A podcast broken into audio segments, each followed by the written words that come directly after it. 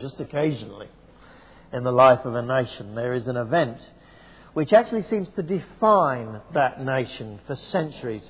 For America, for instance, that was undoubtedly the Declaration of Independence in 1776. It began with those fa- famous words We hold these truths to be self evident that all men are created equal, that they are endowed by their Creator with certain unalienable rights, that among these are life, liberty, and the pursuit of happiness. Or France for instance, was its defining moment was the French Revolution in many ways, with that great cry, liberté, égalité, fraternité, liberty, equality, brotherhood. Those moments are actually not just symbolic. They are, they are, they have a more deep, profound influence than that. American identity today is substantially defined by that Declaration of Independence and the Constitution, which followed just uh, decades later. That famously begins, We the People, do you remember? The French policies of today are also profoundly influenced by uh, and what was set in, in, in uh, train a couple of hundred years ago. Their colour blind policy um, concerning ethnic minorities, which has been in the headlines recently, owes more than little to those 18th century ideals of enforced equality and brotherhood. Ever since the French Revolution, governments have, have uh, uh, sought forced uniformity of their people. And of course, Old Testament Israel had a similar defining moment. A similar moment which established their identity forever.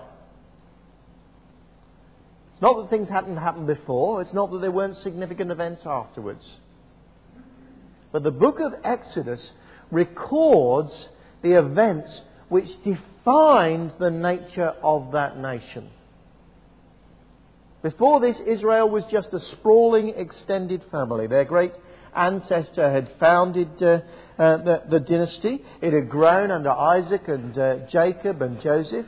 Um, as I said, in Joseph's day, the family um, found themselves in, in, in um, Egypt, ultimately in slavery in Egypt, without freedom, without a settled home, without their own laws. They had been given promises under Abraham, but they hadn't really established themselves as a nation yet.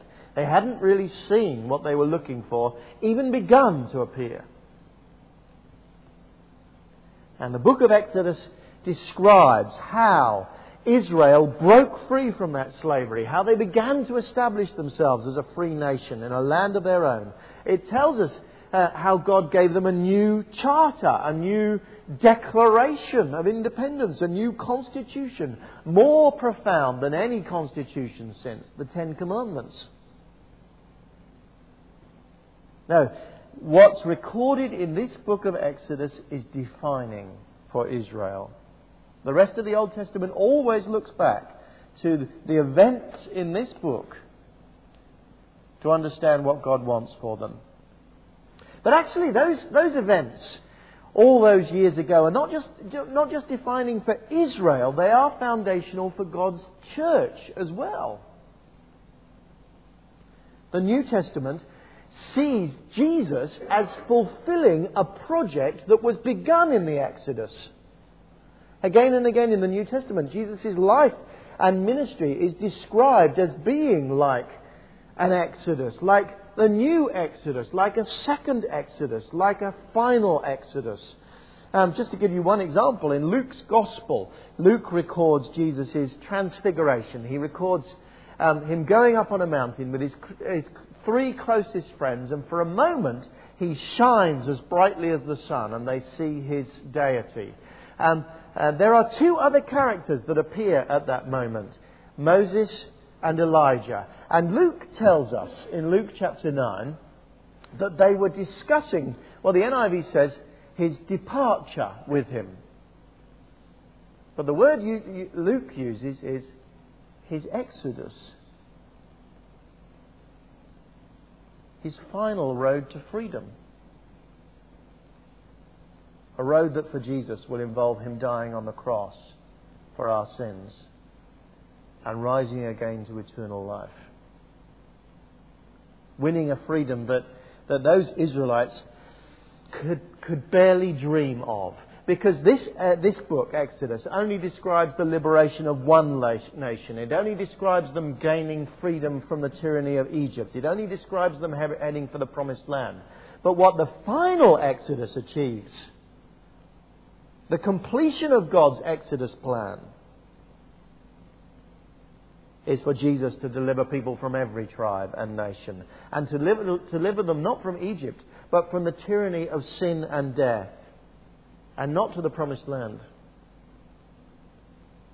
but to the new heaven and the new earth.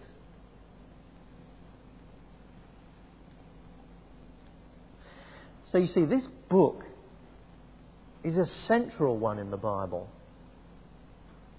This book is one of the most exciting books that we could study. It is our constitution. It is our foundational document. It is one of our great defining moments. This is the beginning of a story whose fulfillment was in Jesus, but it lays the foundation for everything in the lives of Christians. Our relationship with God the way of salvation, our relationship with one another, our future hope, and many, many more things are established in this book. Ask an American any question about their national life, and sooner or later they will take you back to the, the founding fathers. Ask a, a Frenchman about their modern life, and, uh, uh, and those who know their history will soon start talking about La Révolution, Ask a Christian teacher about what it means to be a Christian. And they will take you back sooner or later to the book of Exodus. As my hope then, over the next three months, as we study this book, we will gain a deeper, stronger, foundational understanding of what it means to be a Christian. This morning we must just look uh, uh, briefly at the first couple of chapters of this, uh, uh, this book of Exodus and try to answer actually just one question. Who is God going to use for this great event? Those of us who read the book before know there's going to be great things happening over the next few weeks as we read. Who is God going to use? And these two chapters, chapters 1 and 2, parade for us different candidates that God might use to achieve his great purposes. The first uh, of those is found in uh, chapter 1, verses 15 to, to 21. Um, I've perhaps been a little bit unfair in calling them sinners who fear God, but I hope you'll see why. We must understand a little bit of the, the, um, the, the, context that we saw as we read, uh, as we read the story. Joseph was an honoured man. Joseph had given the Israelites an honoured place in the nation of Israel, but time had passed and Joseph had been forgotten, and now they were being oppressed. And where is God? How is God going to deliver them?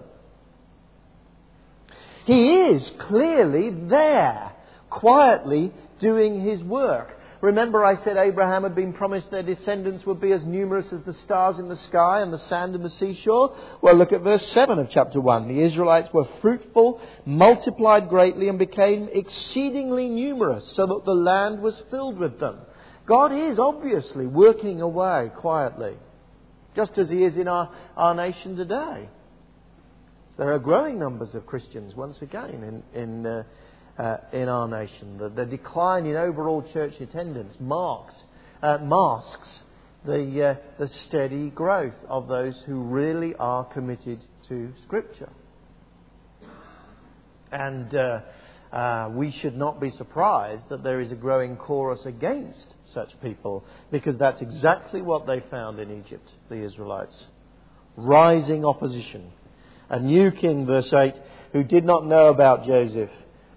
New leaders in Britain who did not know about the great, laudable history of Christian service in this country came to power in Egypt. Look, he said to his people, the Israelites are becoming numerous let us deal shrewdly with them. They will become even more numerous, or they will become more numerous, and if war breaks out, they will join our enemies. Here is the challenge then. God is working, but opposition is rising. Who is God going to use? Onto the stage step a couple of midwives, verse 15. The king of Egypt said to the Hebrew midwives, whose names were Shiphrah and Puah, when you help the Hebrew women in childbirth, observe them on the delivery stool. If it's a boy, kill him. If it's a girl, let her live. Now, I married a midwife. And if I was there, I could uh, have given Pharaoh some advice. Pharaoh, never try and tell a midwife what to do. Verse 17.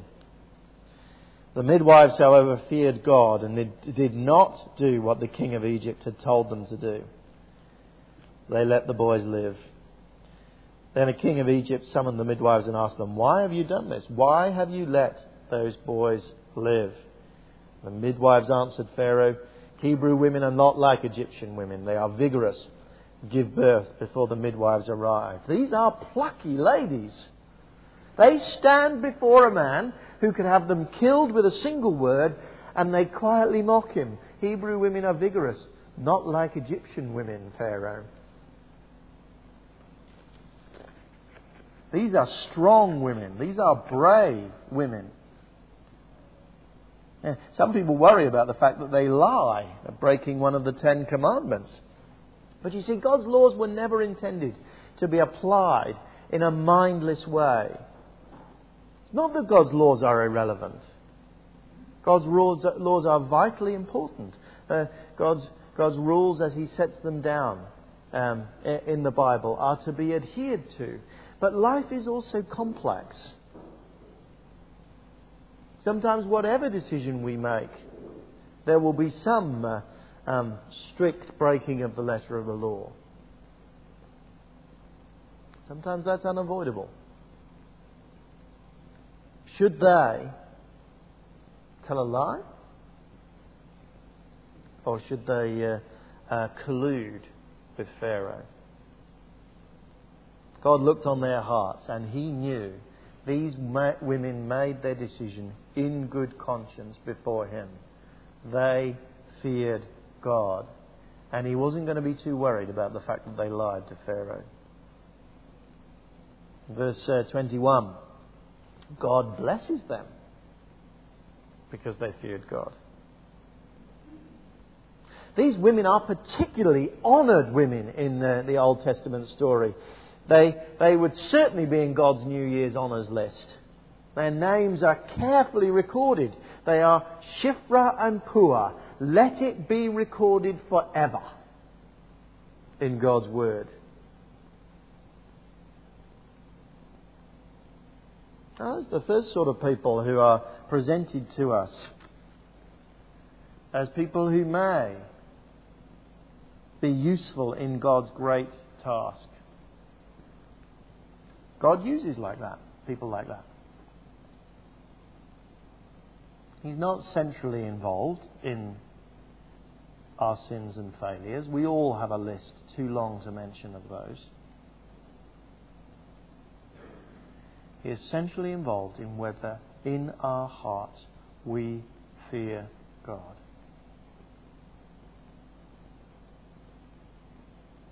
Is that you?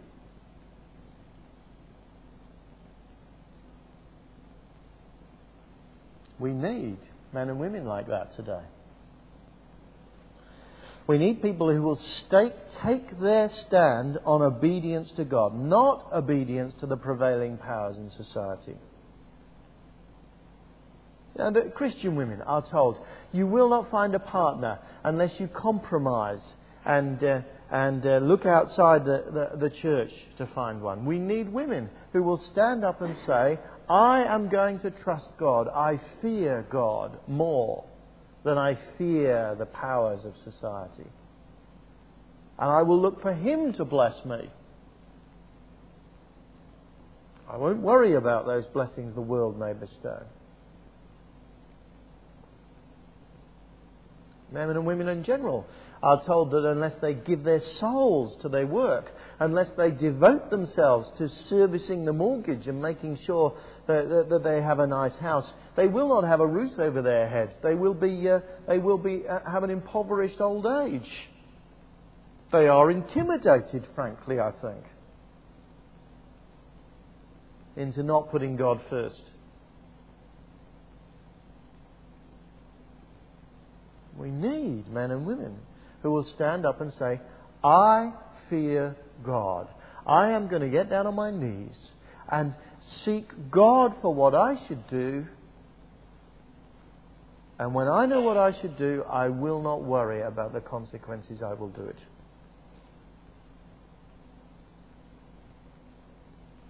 There's an extraordinary, attractive jauntiness about those women, isn't there? Imagine them standing before Pharaoh, saying what they say. Because they know they're safe. Oh, yes, Pharaoh could take their life. But he couldn't take their life without God's permission. So they are absolutely secure.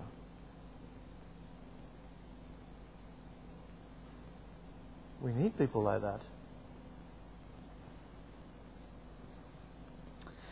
But we have to be aware that even great people like those were not used, were not able to deliver God's people. Verse 22. Pharaoh gave this order to all his people Every boy that is born you must throw into the Nile, but let every girl live. If the Hebrew midwives are not going to do his will, then he will just make uh, the rest of his people do his will. Uh, though they are mentioned honourably, and no doubt they save many lives, they are not God's deliverer. Second option that is uh, paraded before us is in verses uh, 1 to 10 of chapter 2. And again, uh, maybe I'm a little unfair in calling them schemers who trust God, but I refer to Moses' parents. Chapter 2 records this fine child being born. And his mother carefully makes this floating cot for him and hides him in the reed. some suggest that the events described in those first uh, ten verses are, are, are simply by chance. But I find it very difficult to believe because that cot is placed where Pharaoh's daughter will happen to stumble across it. It would be pretty stupid to hide your infant son exactly where you knew Pharaoh's daughter habitually went and bathed. There is a, a mark of a plan about this. A very risky, risky plan, but a calculated risk. And as the story unfolds, Pharaoh's uh, daughter comes down to bathe. She hears the baby crying. She finds the baby. And amazingly, she is as enchanted by this child as her parents were. So it is that Moses is brought up in the royal palace. Hebrews chapter 11 actually makes it plain that um, this risky plan that we see was embarked on by faith. Moses' parents had been found harbouring a male, male, child. Who knows what punishment they would have received? But um, Hebrews says that, like the midwives, they were not afraid of the king's edict. Here, then, are another couple of plucky people. Plucky people who are prepared to, to, to, to, to, make some risky plans for God.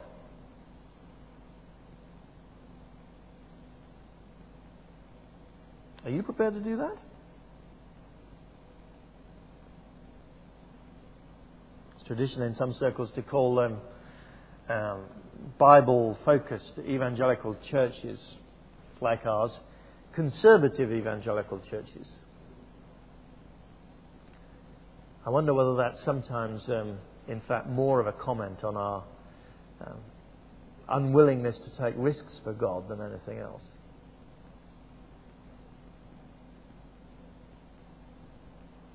these, these, these people made a bold and ambitious plan.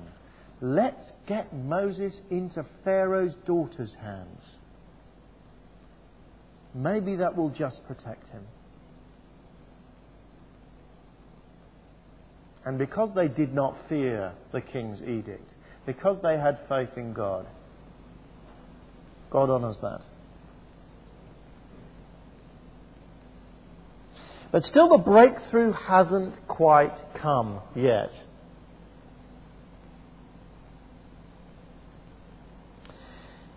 The next uh, candidate, of course, is the child himself, Moses. And he, I have to say, at least as, as far as we get in the story today, is a hothead who ignores God. The story of his adulthood actually begins well. He has clearly not forgotten his Hebrew roots, despite the fact that he's in Pharaoh's palace. Verse 11.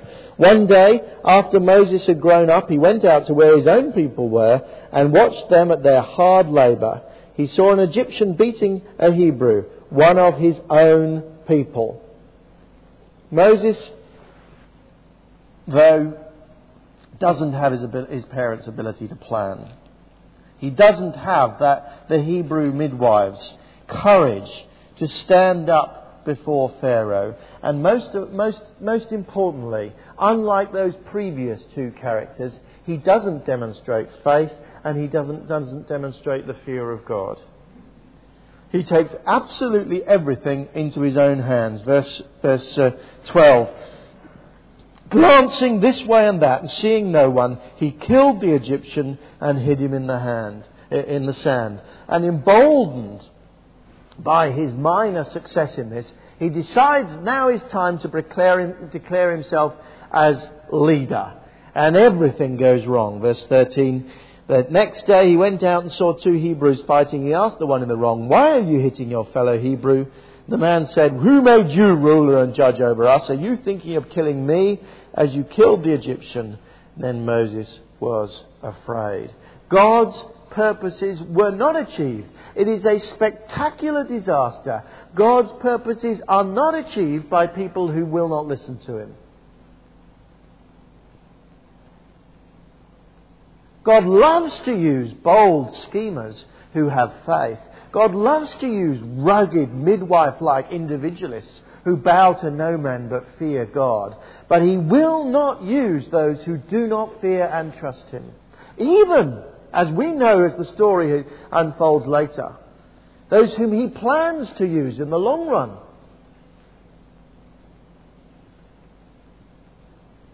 It doesn't escape their need. Humbly bow before God and fear Him only.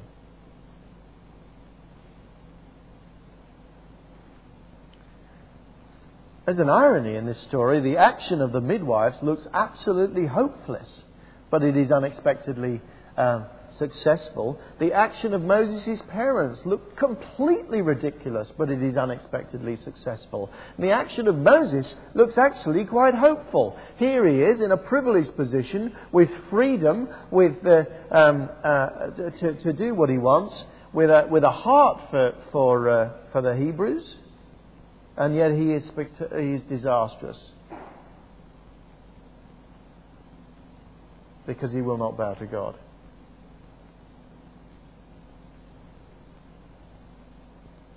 And with the collapse of Moses' grand plan, Moses himself collapse, collapses. He flees Midian. He marries a girl called Zipporah, who's the daughter of a pagan priest.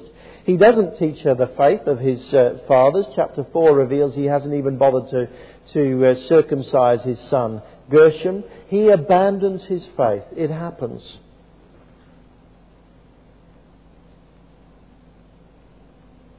Especially, I notice, it happens to the able and the bold. Because it is easy for them to rise to the top. It is easy for them to gain honours uh, in, their, in their young years. And it is easy for them to disguise the fact that they haven't really learned to fear the Lord. I could take you to person after person who has collapsed like Moses.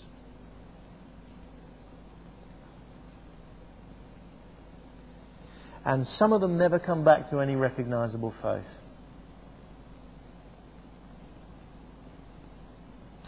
But others, like Moses, will find God stepping into their life again. God has this habit of coming back and knocking on the door again.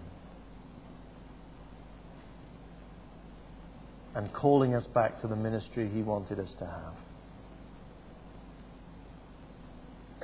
Beware, though, decisions made in the wilderness can be a lasting trial. Most, there is every evidence that Moses' marriage to Zipporah was very unhappy, very tense, that she never shared his faith, and that they spent a long time living apart.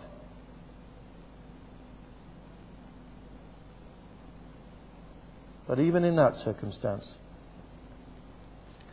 God was prepared to work.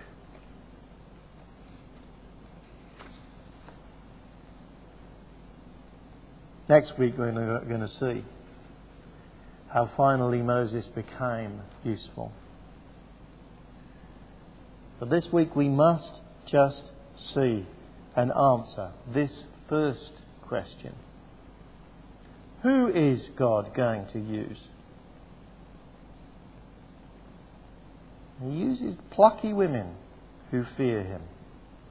He uses scheming, parent, scheming parents who trust him. But we have to be honest, they don't achieve much. And that hothead Moses achieved nothing at all. Actually, as the story unfolds, it becomes clear God's going to have to do it himself.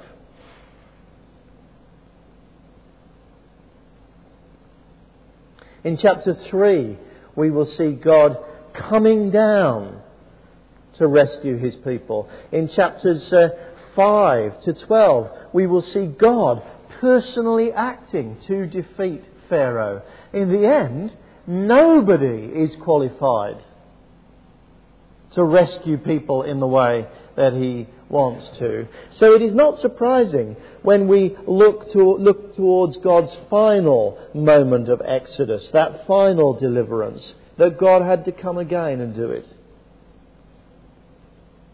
in Jesus.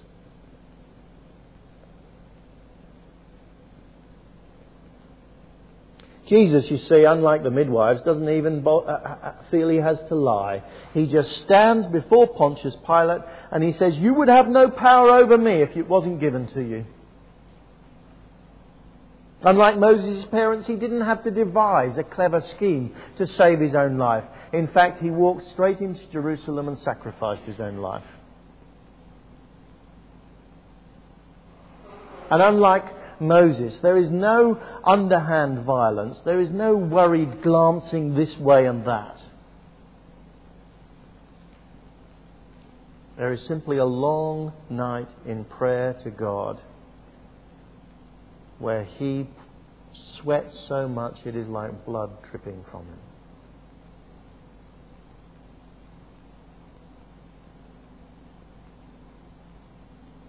So the final Exodus in which Jesus died on the cross for our sins and was raised again to eternal life.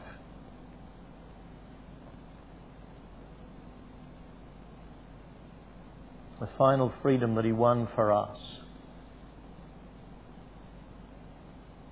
Because now we face no condemnation for our sins and are promised the eternal life that Jesus enjoys now.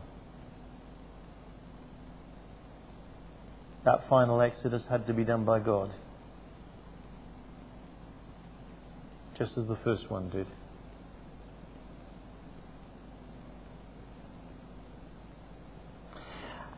But still, he uses people for little victories. It's the beginning of a new year, isn't it? Time when we're reviewing our life. I hope we are. In a moment, we're going to pray in the silence. And I want you just to, just to ask yourself could God use me? For Christians, you see, the defining question is whether we will follow Jesus. Whether we will take up our cross daily.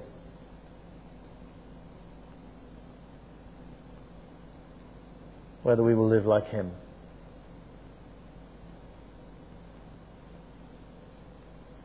Perhaps the question is what is stopping God using me? What needs to change in my life? Do I need midwife like courage? Do I need faith that sets in place things that perhaps the world look, thinks are stupid? And yet I do it in faith.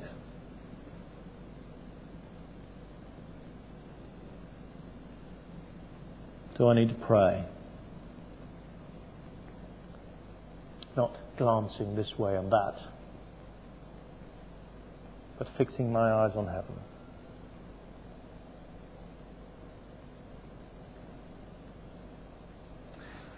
We'll bow for a moment of silence. While you can pray, ask God to lay on your heart one thing that needs to happen in your life not to make you a great deliverer, Jesus is that. But to help you win those little victories for God.